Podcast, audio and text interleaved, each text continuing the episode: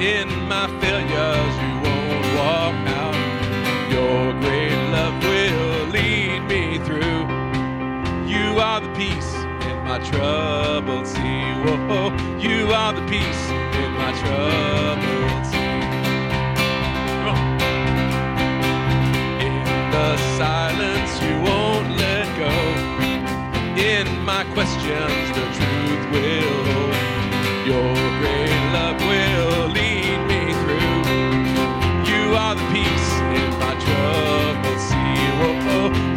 the peace in my troubled sea.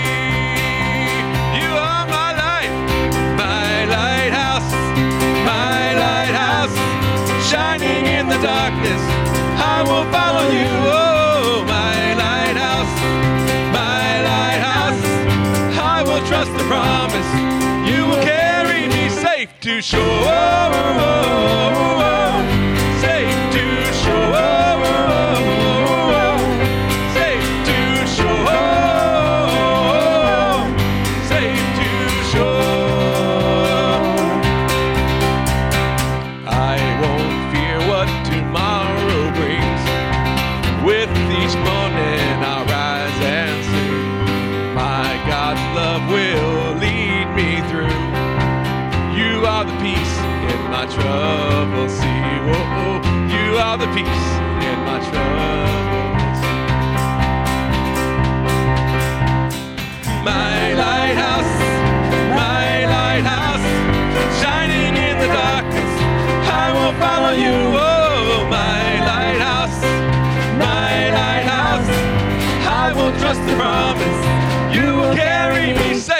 Safe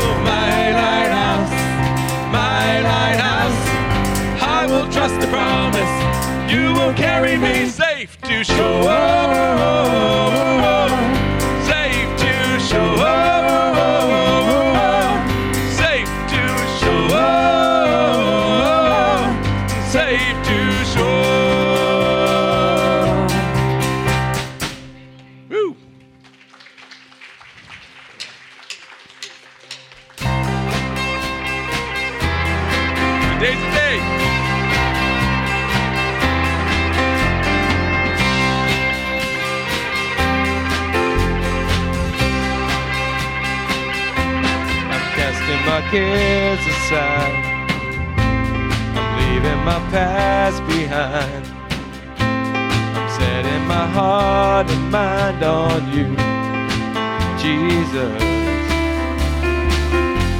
I'm reaching my hand to yours, believing in so much more. Knowing that all you have in store for me is good, is good. Today is the day you have made. I will rejoice and be glad in it. Today is the day you have made. I will rejoice and be glad in it. I won't worry about tomorrow. I'm trusting in what you say. Today is the day.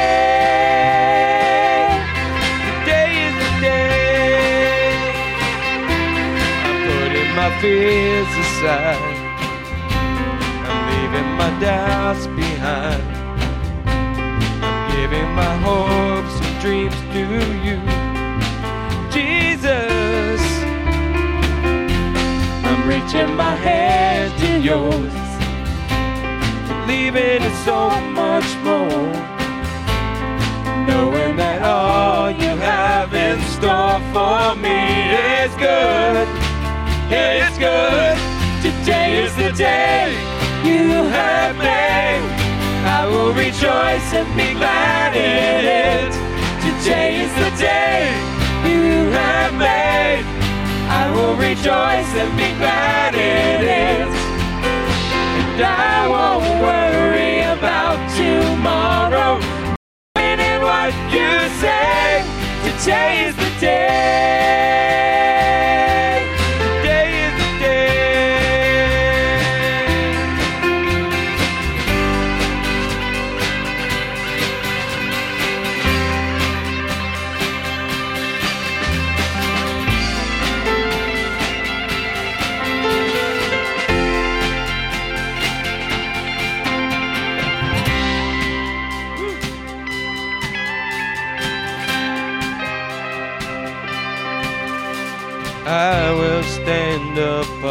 Your truth.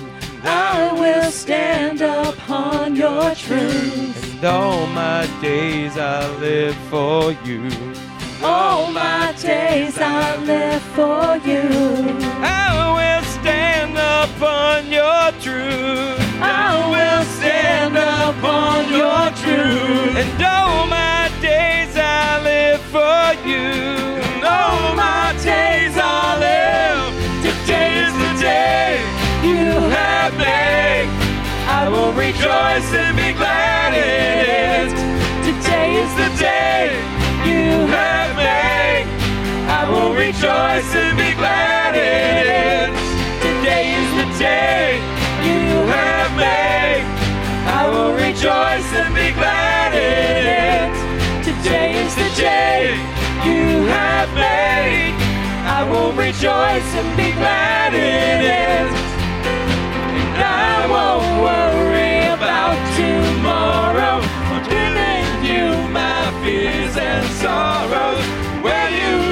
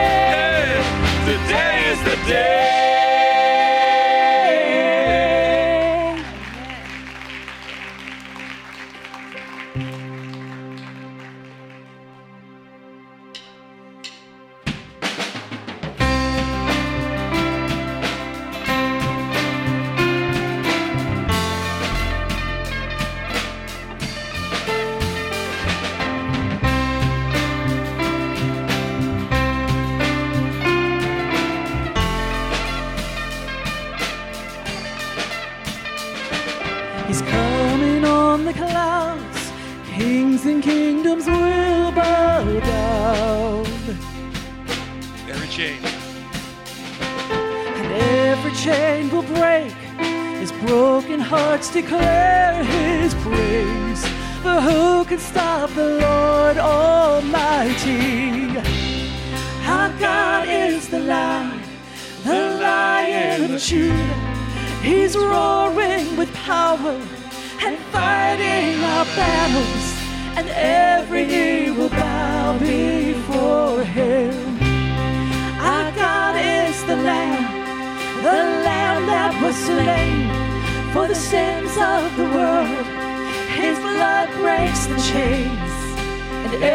every knee will bow before the Lion and the Lamb.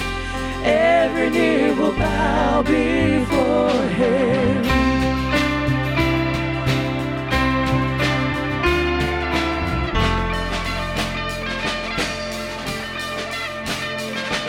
So open up the gate, make way before the King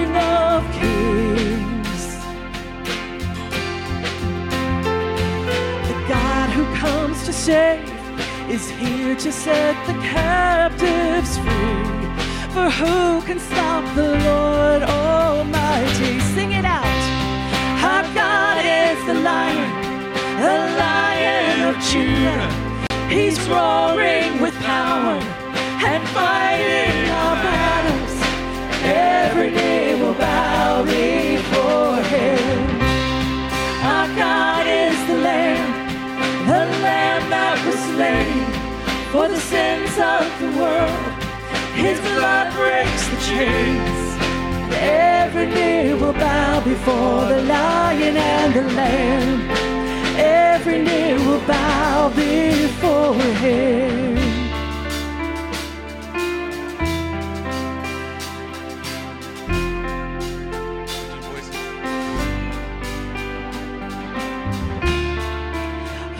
Can stop the Lord Almighty? Who can stop the Lord Almighty? Who can stop the Lord Almighty? Who can stop the Lord Almighty? Who can stop the Lord Almighty? Can stop the Lord Almighty? Who can stop the Lord Almighty? Who can stop the Lord? Our God is the lion, the lion of Judah. He's roaring with power and fighting our battles, and every knee will bow before him. Our God is the Lamb, the Lamb that was slain for the sins of the world. His blood breaks the chains, and every knee will bow before the Lion and the Lamb.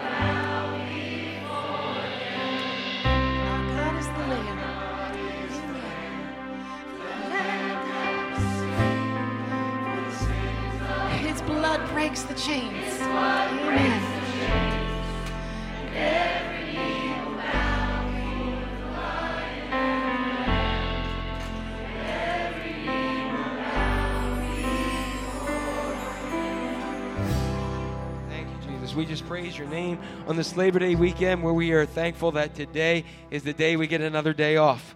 And so, God, and, and may this day be a special day, may be the day that you're coming on the clouds. And God, that you're set to let the captives free. That this, who can stop the Lord Almighty? There is no one. So, God, as we continue our worship now, we always just want to thank you for everybody in the sound of my voice, for all your children. Just send your Holy Spirit to be upon us. We thank you for the many blessings that we have.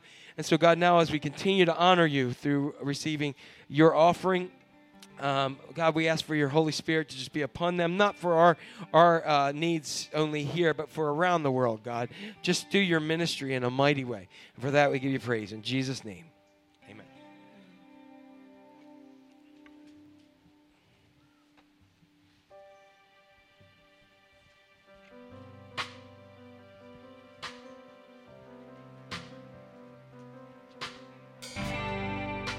Worthy of every song we could ever sing. Worthy of all the praise we could ever bring. Worthy of every breath we could ever breathe. We live for you. We live for you. Yes. Jesus, the name above every other name. Jesus, the only one who could ever save. Worthy of every breath we could ever breathe. We live for you. We live for you. Holy, there is no one like you. There is none beside you. Open up my eyes in wonder. Show me who you are and fill me with your heart and lead me in your love to those around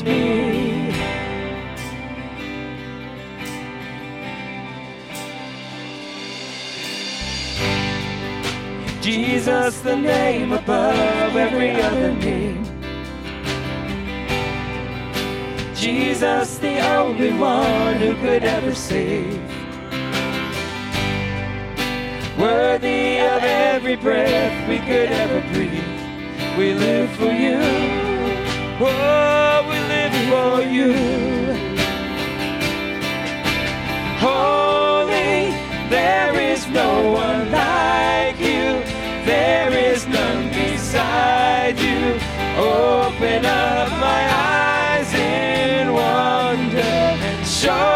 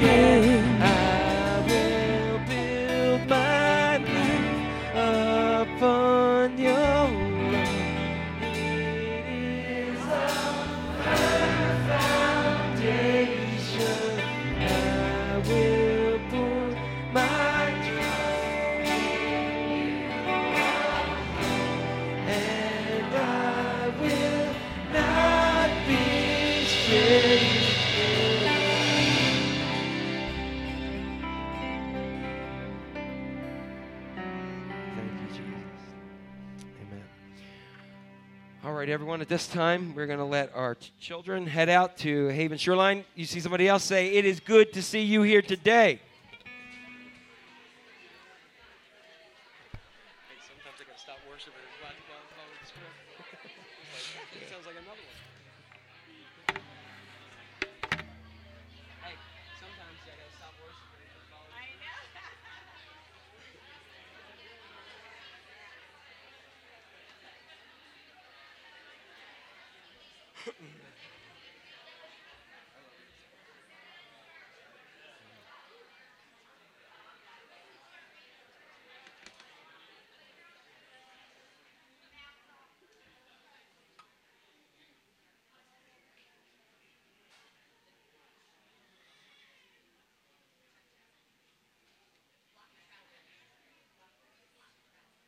So there's these questions we all ask big questions that have a huge effect on our lives. But there's all this information out there that makes finding a solution difficult. So we came up with a better way to give you the answers that you need. We did a survey at Easter and compiled a list of your top six most asked questions. That list then became a roadmap for this message series. Each week, we'll examine a single question and discover God's answers based on His Word. It's a series we like to call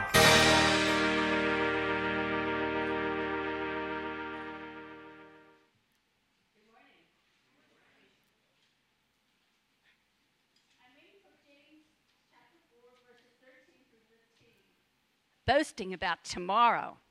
Now, listen, you who say today or tomorrow we will go to this or that city, spend a year there, carry on business, and make money.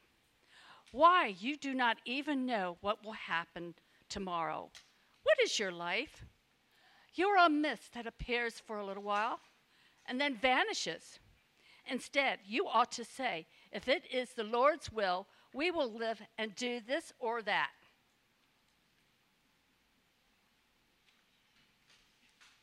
All right, everyone. Good morning.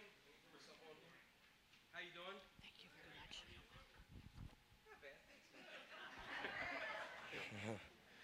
It's all good.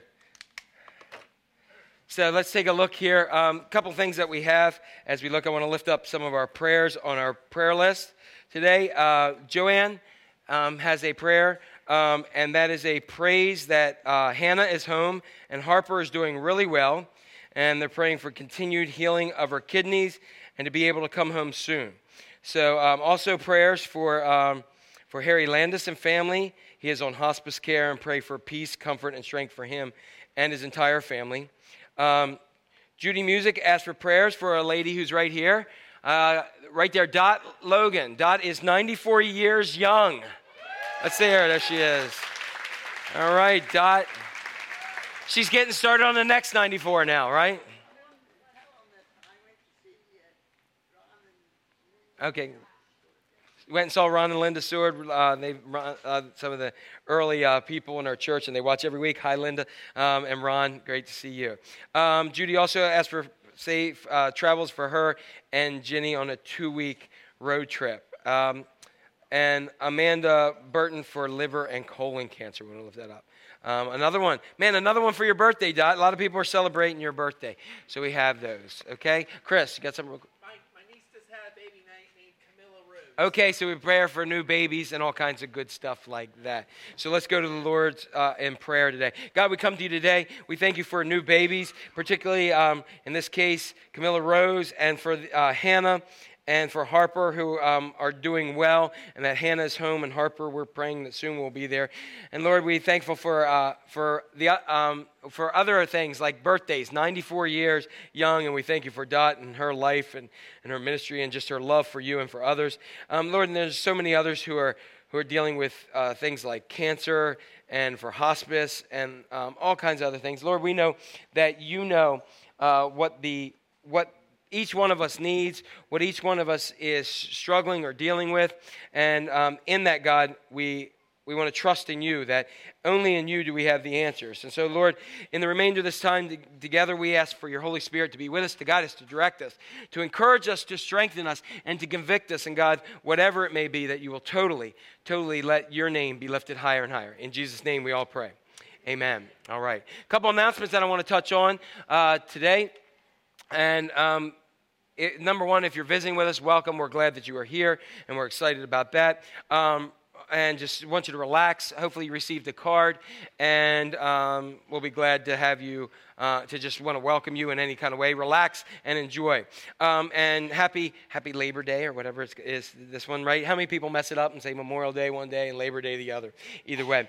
Um, youth group, um, they uh, will not be meeting today due to the holiday, and they'll meet again on the 8th of September.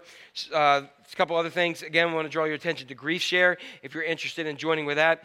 Um, also, we have an uh, announcement about Paris Foundation for their annual dinner and auction. If you'd like to help that, it'll be at Sandy Cove on November the 7th. It's never too early to talk about November. Believe that or not. So uh, we have that. Also, in the front row, there are some clipboards. You can also connect online. But on September 27th, um, we will be serving lunch at Community Kitchen in Elkton. And um, they need uh, several volunteers. It'll be at Elkton Presbyterian Church. Um, I'd ask if you would to just please stand, uh, if you have the clipboards in your area, just please start those around so that everybody can get a chance to uh, volunteer, or you can connect online as well. All right, and then September 15th will be our next time in serving at uh, the Parish Foundation. Okay? All right, everybody good? Are you sure? All right, so everybody ready? Let me see. I want to get a good look at you. I know Jim's going to bring the lights up here in a bit so I can get a good look at you so you can't sleep. There you go. All right. Just want to make sure. So we have a couple of announcements. Today we are beginning a new series.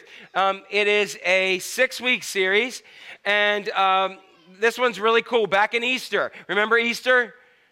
Anybody remember Easter? Okay. Um, if you remember back at Easter, we passed out a questionnaire, and on that questionnaire, I had several different things about what you would like to have a message about.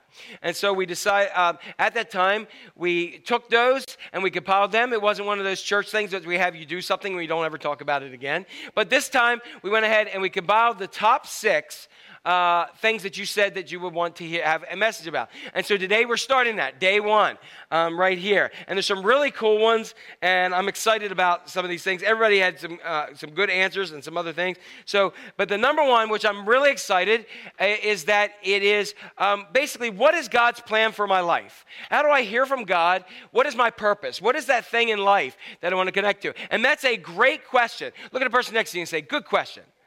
Good question. And the reason why it's a good question is because some people could care less what God's will for their life is or what God is saying to them.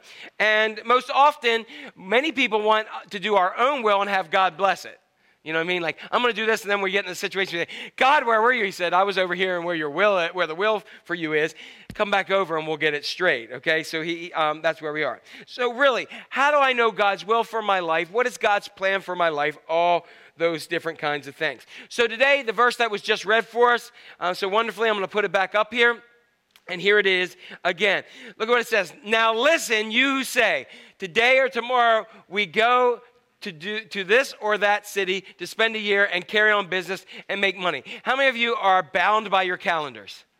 Anybody? How many are so bound by it that it pops up on everything you have, your computer, your phone, and it tells you everything, your watches now, all those kind of things, right? We are so bound by it. How many of you aren't bound by it, but you kind of have an idea of stuff that you have to do, and you're making sure, oh man, I got to get that done. If I don't get that done, the whole earth will implode, and I've got to be here, do that. And sometimes, how many of you made plans for tomorrow? Nobody? Okay, everybody's like, yeah, I'm going to chill out. Some of you are like, okay. How many of you have a list of things you have to get done before you relax tomorrow?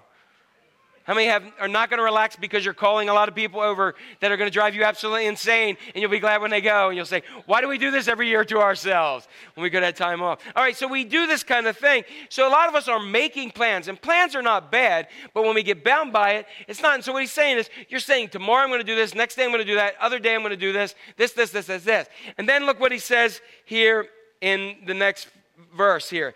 He's, but the Bible says this Why do you, why? You do not even know what, what will happen tomorrow.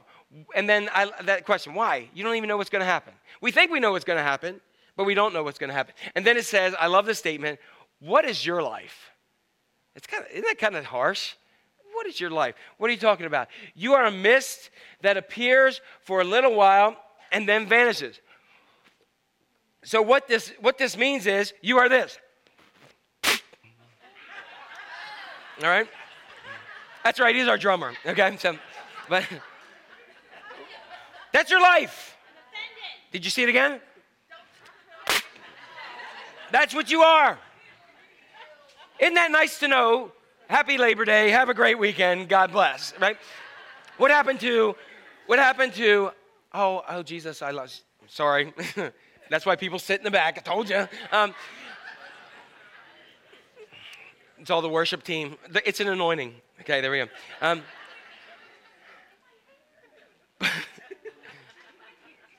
did I get all the way back there? Hallelujah. That's power, isn't it, right? I got a couple rows, got a couple sections. Look at that. That's awesome. Okay. If you don't remember anything else, you know, don't sit in the front. He'll spit on you. Okay. Um, but you're mist. You're mist. That's it. But you say, wait a second, Jack, what's all this stuff about? I'm so valuable to God. It says we make so many plans about our life, day in and day out. Day in and day out. And what is your life? You're a mist that appears for a little while and then vanishes. Now, it affected some people, but it's gone now. Mostly. All right? So it's gone. It's gone that's there. And so what he truly means here, and they'll be glad that I didn't do this, it means like when you put a pot on the stove and you heat it up and that vapor goes shh, and then it's gone. That's what your life is in the grand scheme of everything. And we make so many plans and get so wrapped up into so much stuff that really is like so minuscule in the grand scheme of life. He says, instead, we ought to say this. We ought to say, if it is the Lord's will, we will live and do this and that. Anybody know many people who would say, hey, Lord willing, the creek don't rise? Or, hey, if it's God's will, like I've, I've met some people who said, yeah, if it's God's will, I'll be there tomorrow. Or if the Lord's willing, I'm going to be there. And, and often it becomes like a mantra, but in other ways it becomes somebody's complete existence that this is what I want to do. First John says, in First John, it says it this way. You see, because God does care. I don't want to leave you mixed up in this. God does care about the world and every single thing that's in it. Otherwise, John 3:16 would not be important for God so loved the world. So God cares about those things that are there, but I think he thinks we care too much more about things in this world than we do the things of eternity or God's plan for us. And it says this, the world and its desires will pass away, but the man or the woman who does the what? Will of God will live forever. So, what we're saying is, I want to know the will of God. I want to know God's call in my life. I want to know my purpose, the reason why God has me here in this mist of a life. I want to know what God has planned for me. Because if it's just a vapor that's here and gone, I want to make the most of that vapor moment to, for what God has called me to do. So, in all this, what I've been saying so far is great question. Great question. So, many of you, and I think it's really good because many of us sitting here right now may be in a quandary or a, um, a, a, time of decision where we're trying to figure out something. Um, you know, when we're younger, it's what toy should I play with, this one or that one? When, we, when I get a little bit older, it might be when I go to elementary school. What band instrument should I play? Should I play the tuba or should I play the violin? We might ask those questions. When we get a little bit older, we start to have the questions which some uh, people in our, in our church have already dealt with. What college should I go to? And then when we get into college, we say, What major should I have? And then after we take our first class, we say, What major should I switch to? And we may have that question. Um, and then we might go along uh, after that, and then we say, uh, "Well, I've been dating someone. Should I marry marry that person or not? Should I do that? And then should I have kids?" Or, or not? And should I have one or should I have 20 or what should I have? The, the decisions may get bigger, but we still have them. But in all those things, we need to ask what is the will of God? What is the will of God here for my life?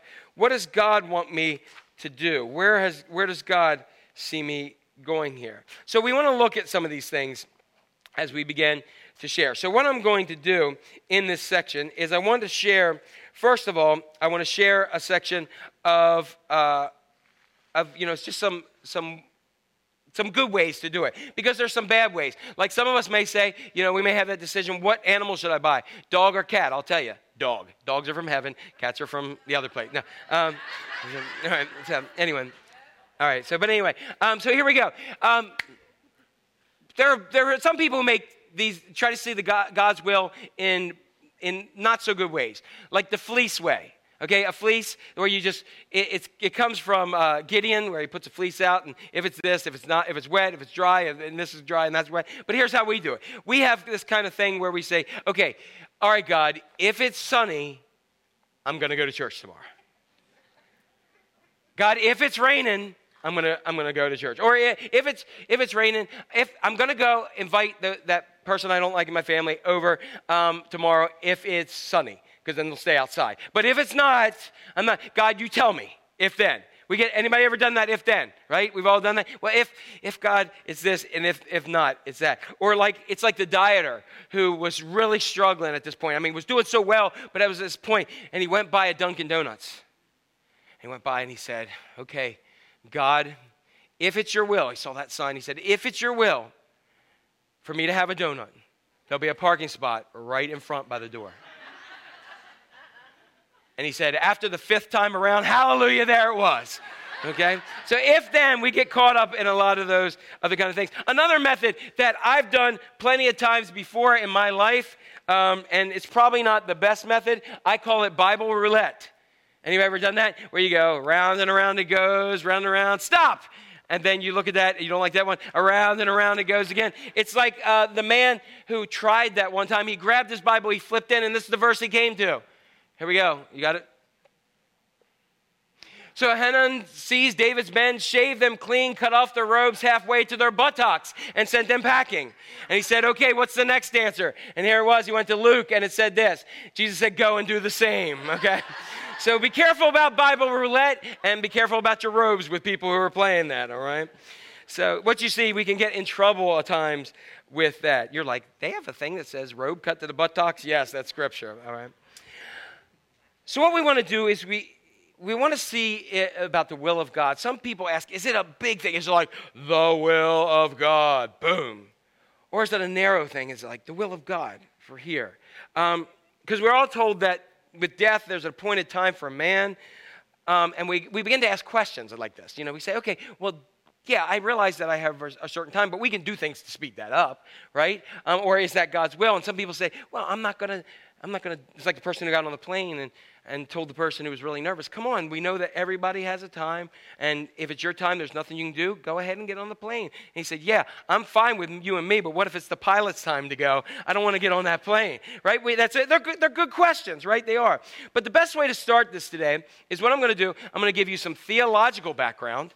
Okay, so we're going to get some like Godhead stuff. And then we're going to get some practical things. And I will tell you that God kind of took this a different direction, so we'll see where it goes, all right?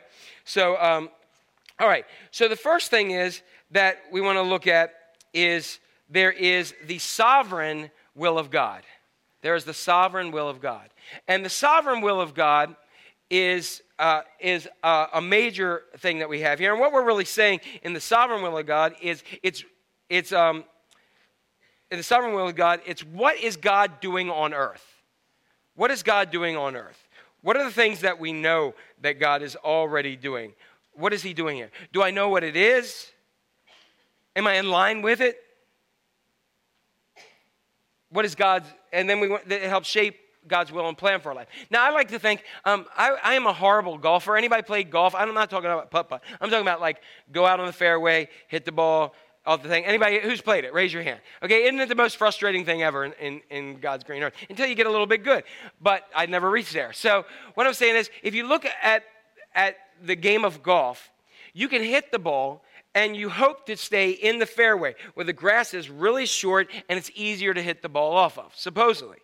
But often, if you play like I do, you get into the areas called the rough where it's higher grass and it's harder to get in uh, to get out there. Or you may be in the woods or you may be in some of the sand traps which they call hazards or water. Anybody know what i'm talking about?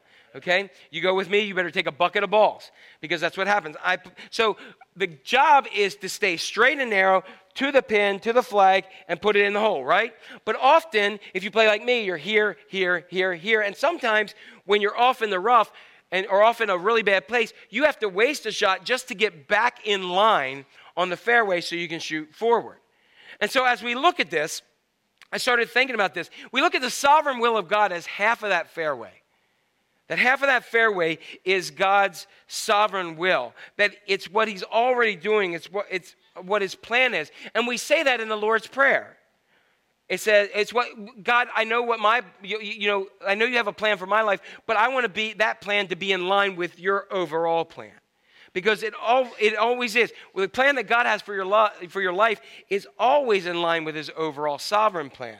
And so the Lord's Prayer says it this way it says, uh, Your kingdom come, your will be done on earth as it is in heaven. Long before we ever ask for, give us today our daily bread, long before we ask for what we want, we're saying, God, give me what you want. Show me your will. Show me your direction in, in life. So that's the first thing. And I want to get my life in line with that. The second thing that we have is the second half of the fairway, and that is the moral will of God.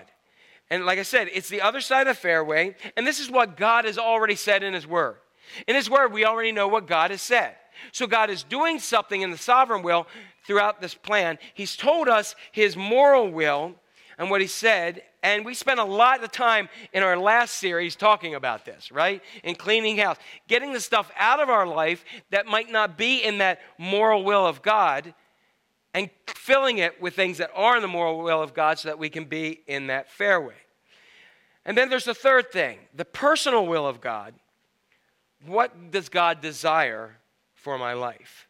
What is God's plan and purpose for my life? What does God desire for my life? And what I found out is when you take, and we're going to spend the rest of the time talking about that. What I find out is, uh, if I say it this way, the more I get to know the sovereign will of God and the moral will of God, I can better discern the personal will of God for my life. But I need to know the sovereign will of God, or as much as I can, and I need to get in the Word so I know His moral will, and that way I can aim in between those, those kind of guidelines and stay out of doing what I usually do in life. God, what's your will? And I don't take time to see His sovereign will or when His kingdom come. I usually take time to take the moral will and apply it to what I'm doing. Why am I in the rough over here? And He says, Well, because you haven't been in here. Everybody with me? You understand? Okay, I just wanted to give you a visual image. So I will tell you, right here was where I was going to give you this nice list. It's going to be a nice list of things that you can actually just go, boom, right here. And God really really took this in a different way. I was going to talk to you about you need to check your relationship with God. This is good for another sermon. We'll hit it some other time. A relationship with God. What does the Bible say about it? What would Jesus do in those situations? Have you sought godly counsel? Um, are you at peace with it? And then ultimately, we're going to crescendo up to the, and there, here's the will of God. Boom, right? Sound like a good sermon? not going to give it to you today, okay? What, what I was thinking about this is that in thinking about all this, there are there are two things, two major challenges in life that we end up with, especially when we're trying to seek God's will or plan for our life. When we're trying to, to discern or figure out um, God's purpose, what's our purpose for being here. And one of the things is, I really believe that if we meet these well, and that we will live a fulfilled life, and those around us will benefit by those things that we do. And here, what did you say? Okay, Jack, what are the two things? And I have these here. Number one is in life, we need to find ourselves. Okay, we need to find ourselves. That's the first thing we need to do. And how do we find ourselves? I believe we find ourselves by finding and discovering our purpose for living. Okay, we find ourselves. There's nothing better than when you feel like you're in the zone of what you're supposed to do in life.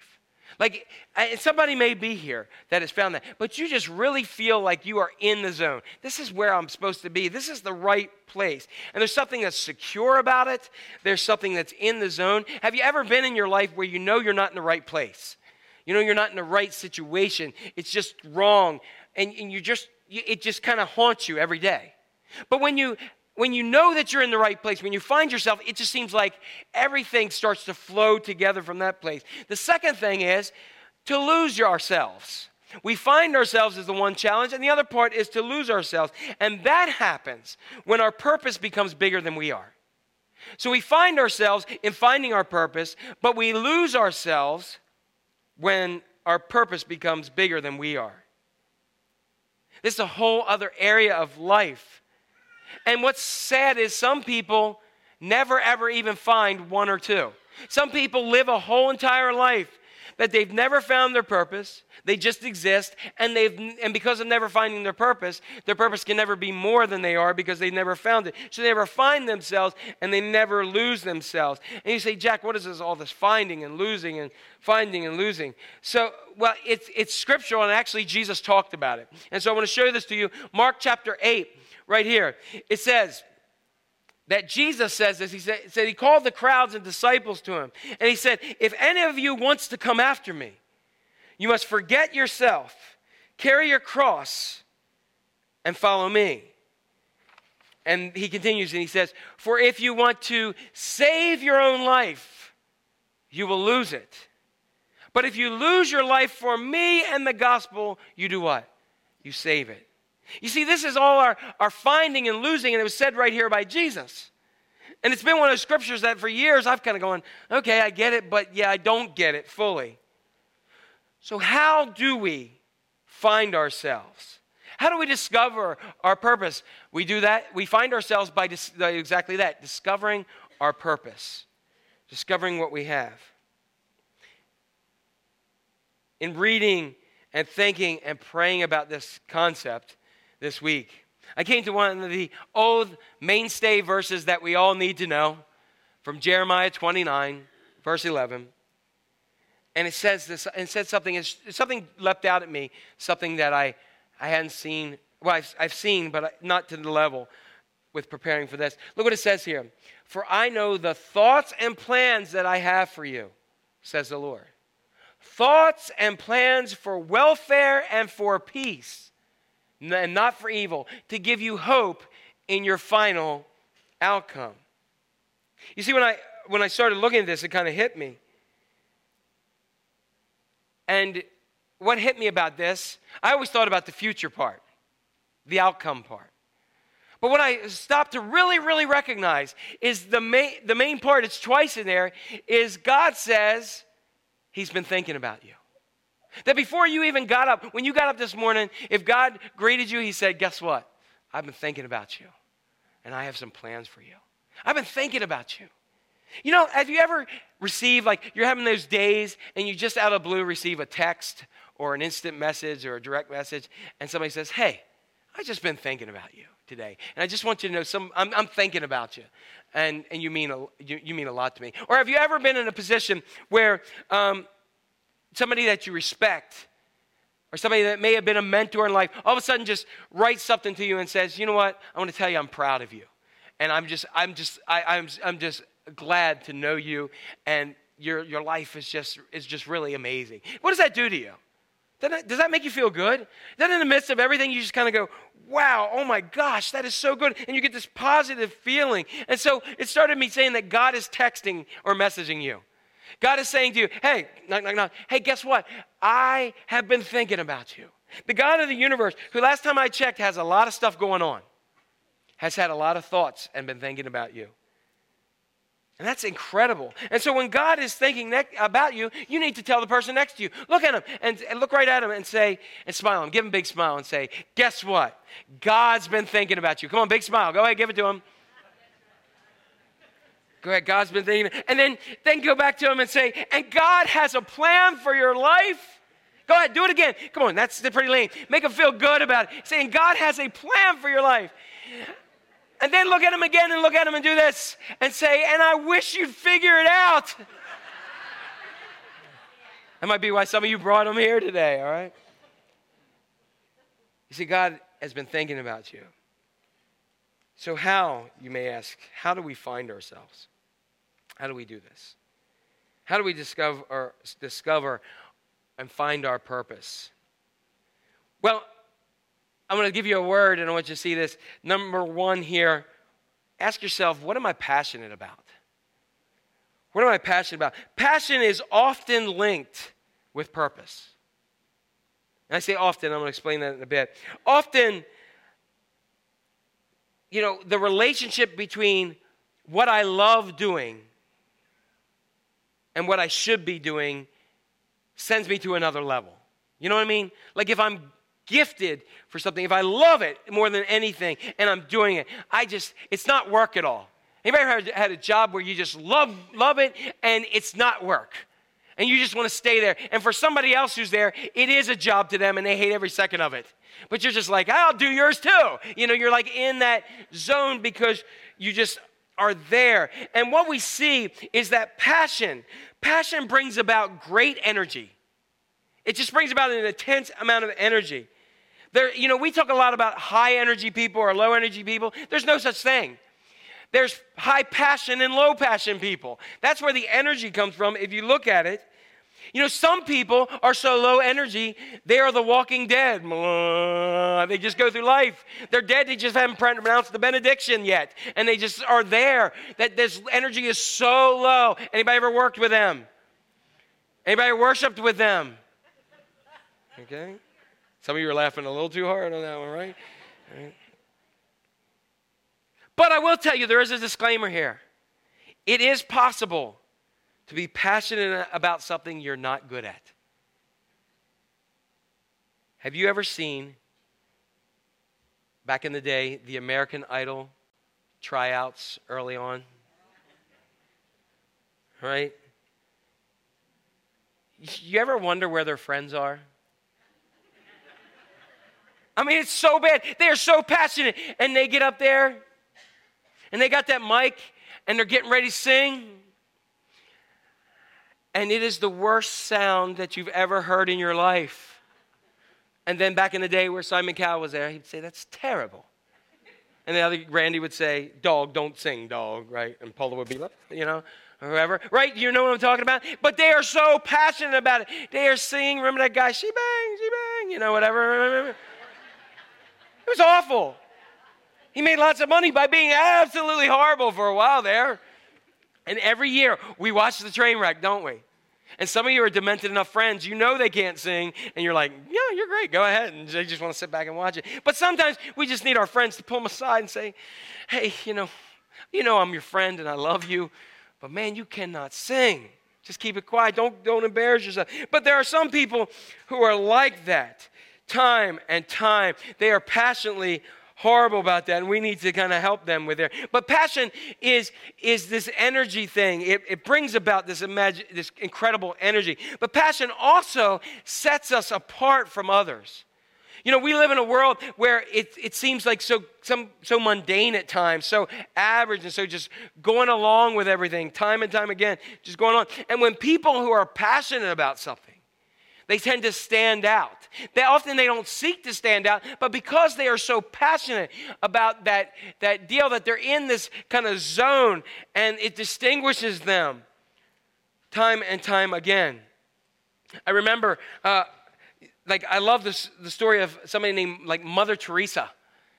I mean, in case you don't know, there's a lot of nuns who do similar things, but because of her passion for people in Calcutta, India, and the children who the, many of the rest of the world weren't loving, and for her to leave her wealthy um, upbringing and to leave all that and to go and to be a, a person in life that was so passionate about love for people, it reached the world about who she was. And she wasn't seeking to be the Mother Teresa, she was just seeking to love God and was passionate about those that were with her.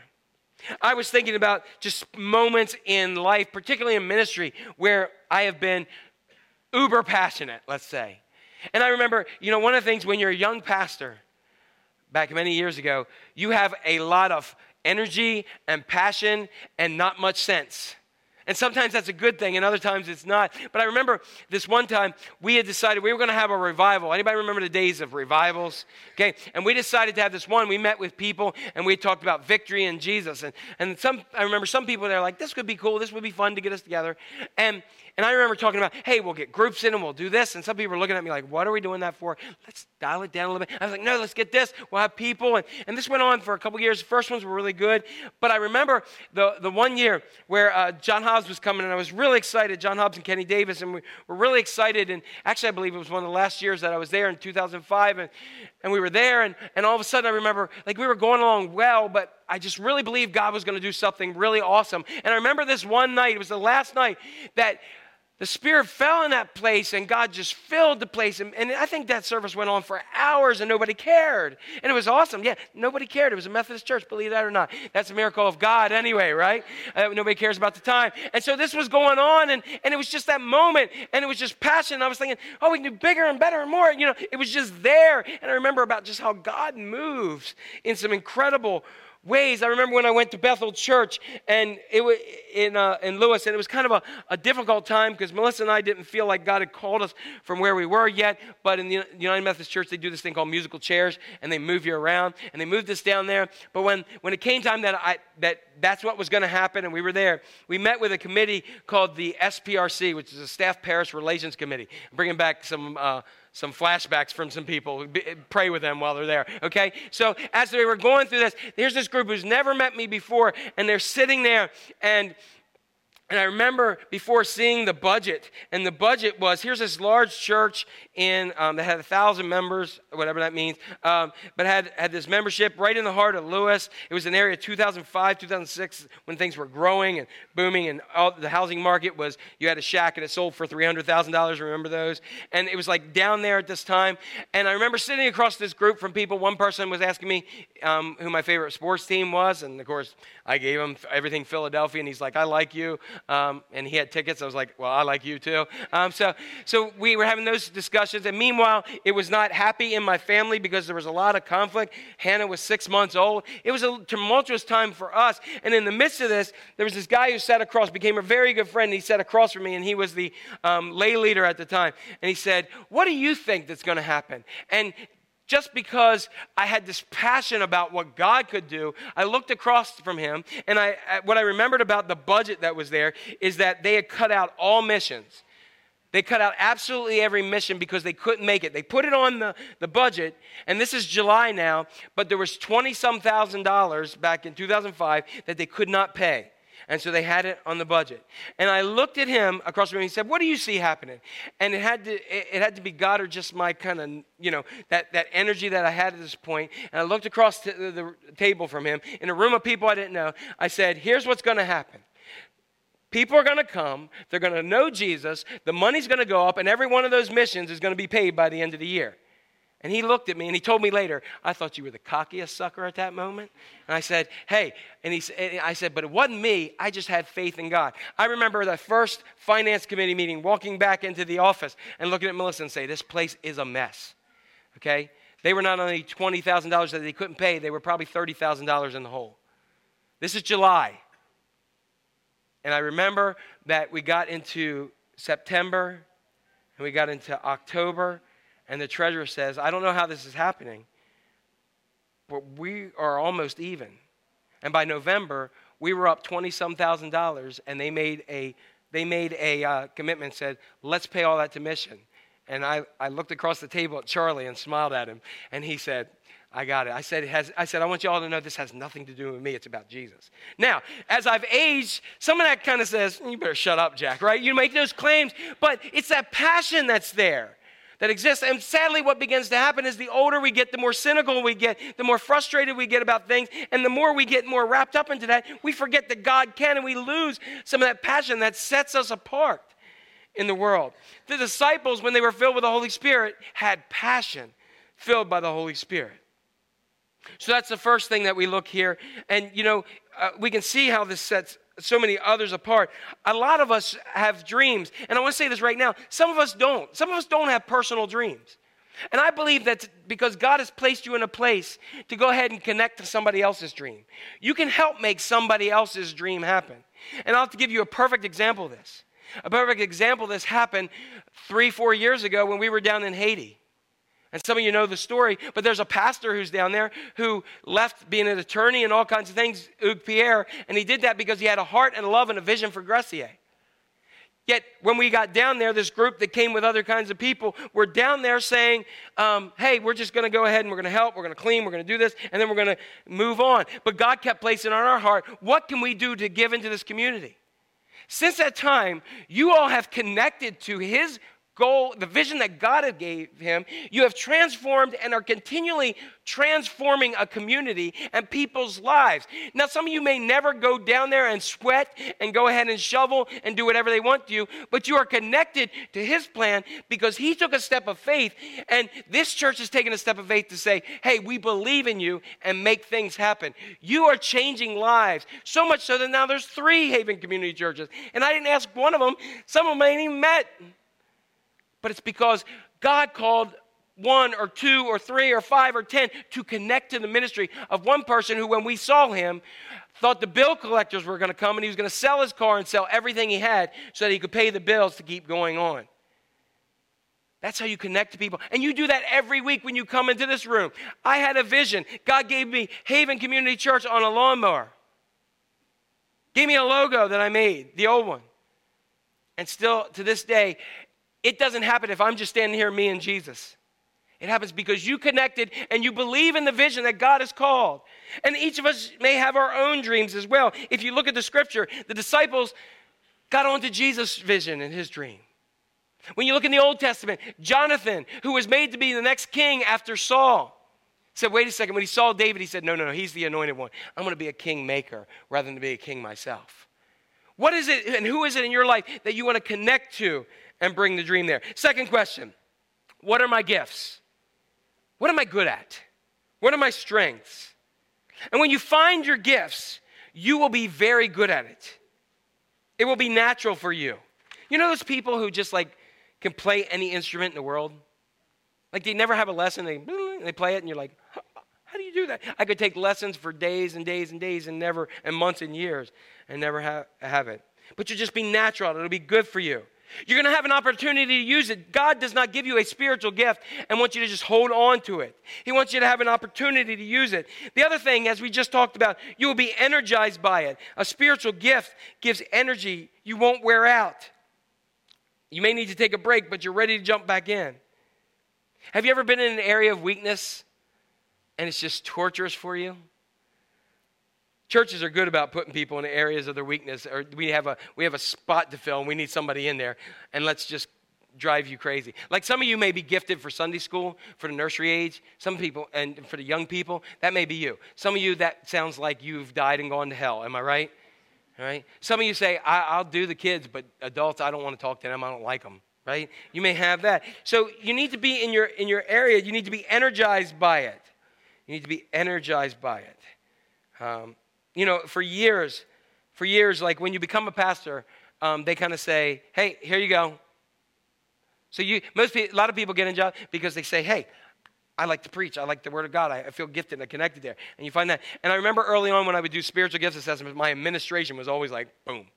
Because if some of you don't know me, I have to fight against flying by the seat of my pants. I used to call it the Holy Spirit um, but it drove people crazy, okay? And the Holy Spirit doesn't drive people that crazy. It was more me just going by the seat of my pants. And, and that's how I did. And I had to learn and I had to struggle, but still, it's a, it's a fight for me. When I hear uh, meeting tonight, I go, oh, really? Meetings? Eh, I don't like meetings. Anybody like meetings? Some of you are passionate about it. Some people are like, we got a meeting, can we do it? And you're like, yeah, right? And some of you are like, yes, meetings, let's go. You pull out Robert's Rules of Order and I want to hit you with it, you know what I mean? That kind of stuff. Anybody ever follow Robert's Rules of Order? I want to find Robert, okay? You know what I mean? So, but we have these kind of things, and I remember remember these situations, and I just struggle with it. And then I realized, why is it so draining to me? And I and an epiphany came. That's not my giftedness. That's not where I'm rolling. Can I do it? Yeah, but my zone is something completely different. And so, what I began to realize is I need people in my life who are gifted there and who enjoy that and who love that and who, are passionate about it. And surround myself and empower them to be those in those areas. The next thing is that in your gift, you will have the capacity to develop it as well. You have the capacity to develop it. So that's how we can find ourselves. In the last couple minutes, I'm going to give you a couple brief things about how we can lose ourselves. That's how you get your passion. Anybody getting anything out of this today? All right. We lose ourselves when we give our purpose to something bigger than us, something bigger than you. Jesus said, Lose your life to follow me and for the gospel, and then you'll gain it for eternity. How do we lose it? When you are bigger, let me say it this way when you are bigger than your purpose, you have a career. I know many people in life who have a career and their whole job is, um, their whole, excuse me, not job, but their whole purpose for existing in this career is um, how can I, I, I want to talk about me. How can I get um, more advancement? How can I achieve more? How can I be bigger? How can I do this? How can I go there? How can I reach another level? How can I, I, I, I be here?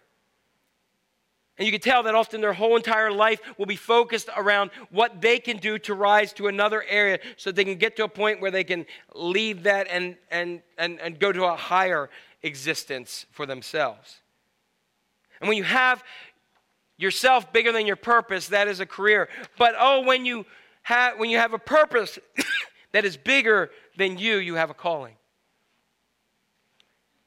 When you lose yourself, in the midst of everything, you get a calling. And here's some steps that you can figure that out by. Step one is often, as I've seen, you know, originally we start off, I want to make a difference. And I think many of us, everybody here may have said, you know what, I want to make a difference.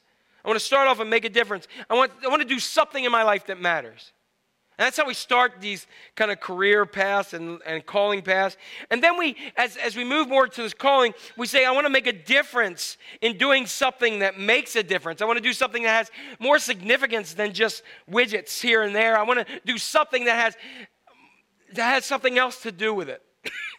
Even maybe something that may have an eternal significance. Then the third step we get to is I want to make a difference doing something that makes a difference with people who make a difference. Because then you start to realize that if it's all about you and in that career thing that you rise higher yourself, that there comes a limit to what a single person can do. You can only do so much. No matter how many people you're in charge of, there reaches a limit. And so you need a team.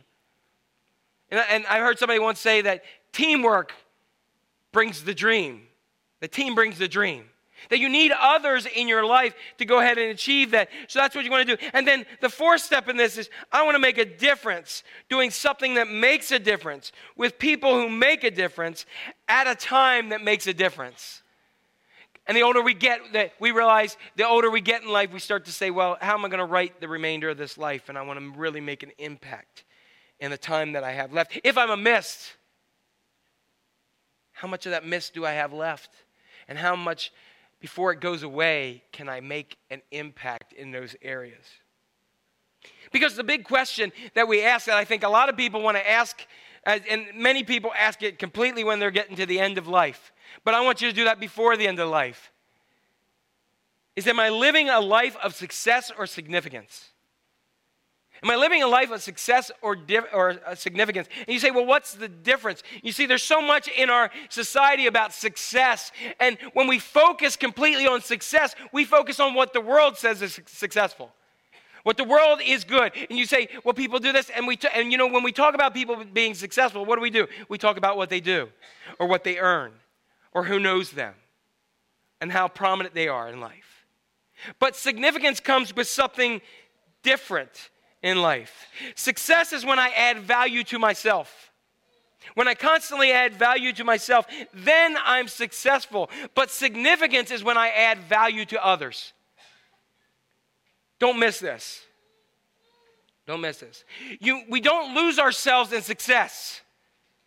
You find purpose maybe in success, but we lose ourselves in significance. We lose ourselves because the purpose that we have becomes greater than we are. Because our way is bigger than us.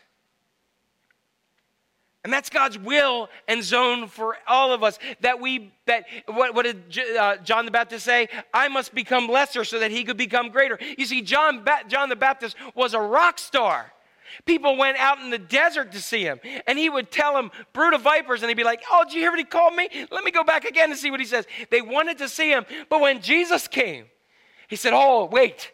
There's the Lamb of God who takes the sin of the world away. Don't follow me, follow him. Matter of fact, some of Jo- scripture writes that John's followers were saying, People are leaving to follow Jesus. And he said, Good, awesome, because it's not about me. It's not about my success. I must become lesser, so he must become greater. You see, for John the Baptist, significance in Christ totally took over any success in himself. You see, he, he found his purpose, but more importantly, that he lost himself in it.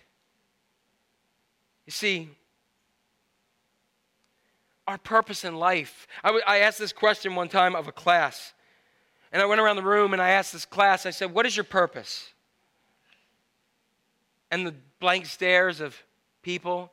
And what I realized as I thought about this, most of their purposes related to success. That they wanted to go, it didn't matter what age. Now, some would say to be a good parent, mom or dad, or which went a little bit more. And they came to me and they said, Cohen, because that's kind of what they call me. Uh, They said, Cohen, what's yours? And I said, I don't have to tell you, I'm the teacher. And they said, No, no, you got to tell us, you got to tell us. And I stopped and I sat there and I went like this and I said, This may sound bad, but I believe that my purpose in life is to give my life away. And they stopped and they looked at me like, That's interesting. Some of us would say that's, that's, you should be more selfish. But see, I've, I've found my purpose at times in life. But now I'm in that point of life where I don't need success. Early on, I wanted to be in like the Billy Graham kind of stuff. I don't need that. I don't want that. All I want is to be significant and to pour my life out for you in many ways because he poured his life out for me. What life do you want to live? Do you want to live that life of success until it's done? Or do you want to live a life of significance where you pour yourself into people for eternal purposes? What do you want, want most? Do we want more stuff? Do we want more resi- re- recognition? Do we want more success? Or do we want less of us and more of Him? You see, in Rome, as we close and as the worship team comes up, Romans 12 says this Do not conform any longer to the pattern of this world, but be transformed by the renewing of your mind. Then you will be able to test and approve what God's will is his good, pleasing, and perfect will. Why do you follow Jesus? Do we follow Jesus for what he has for, uh, for me? Do I follow Jesus for what I need him to do for me? Yeah, that's how we get found. That's how the sinner gets found. But I believe that God, just as he called, he called the disciples and said, Follow me, and they found him. If it just meant that they followed him to the, to the end of the block, they never got the chance to lose their lives for him. The question for us is do we follow him because we want to lose everything in him to gain? So I want you to stand up today, and that's how we find God's purpose on this Labor Day weekend as we seek him. What are you going to, as we sang, I will build my life upon your love. Ask yourself, what am I building my life from? Look at our lives. Remember, we started at what is our calendar? What are all these things done by? Where is God's calling? What, do I really want the will of God? You must have, because that was the number one question. You want to know the will of God. It's not, it seems so easy, doesn't it? To find our purpose, to find our spiritual giftedness, and to serve God in that, well, in that realm. We like finding purpose, but often we don't like significance over success. And so, God, as we are here today with our with our hands lifted before you and our minds focused on you, we're looking forward to some relaxation time. I, I pray that you will you will speak to us, that you will have us look at our lives. You have us look at everything, and I'm reminded of that, that story of that second month of nursing school where the professor said to her students, I want to ask you a question. What is the name of that woman who cleans the school? And one by one, the students had seen this cleaning woman time after time after time. She was a dark haired lady in her mid 50s. But anybody said, How do I know her name? After the class, that one student went up to the teacher and says, Does my grade depend on it? And the teacher said, Yes, absolutely. Because in your life, you will meet people who are significant, yet you don't recognize it. Be significant in everything that you do. And so, God, I ask that you just call us into the significance of your Holy Spirit here. That that energy that we once had when we first came to you, I pray that God, you'll do it again in our lives. That right now, as I'm speaking and winding this down, that you will rekindle that fire of the Holy Spirit in us. That when, when we see something that everybody else says it can't happen, that if we have passion and a purpose, that we say, all right, yeah, it can. I can't, but you, God can, and I'm ready to go. Take us to a new level. Take this church, take each one of us to a new level of faith in you. God, do it as you did before and do it again in each and area of our lives. And we'll give you all the praise and glory and honor. As John the Baptist said, God, may we become lesser so you become greater in our lives. Speak to us, Lord.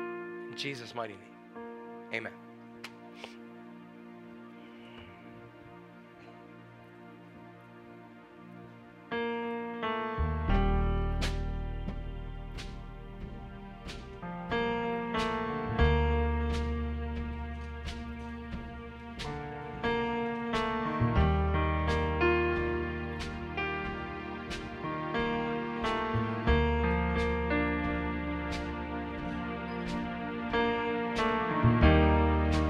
Walking around these walls.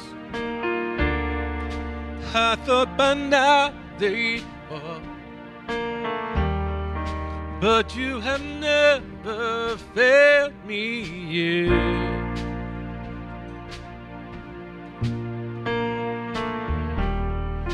Waiting for change to come knowing the battle's won. For you have never failed me yet.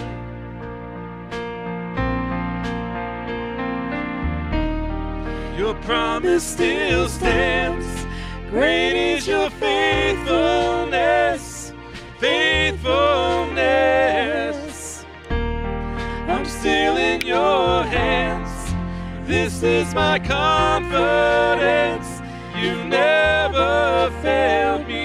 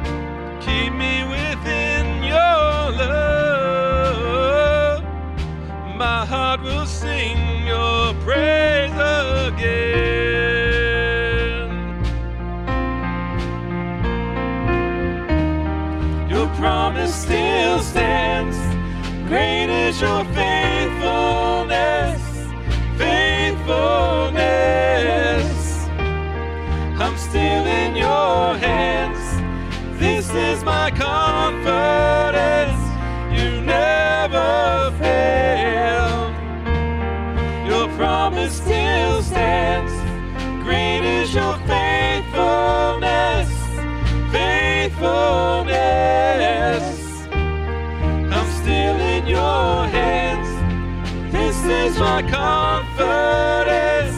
You never failed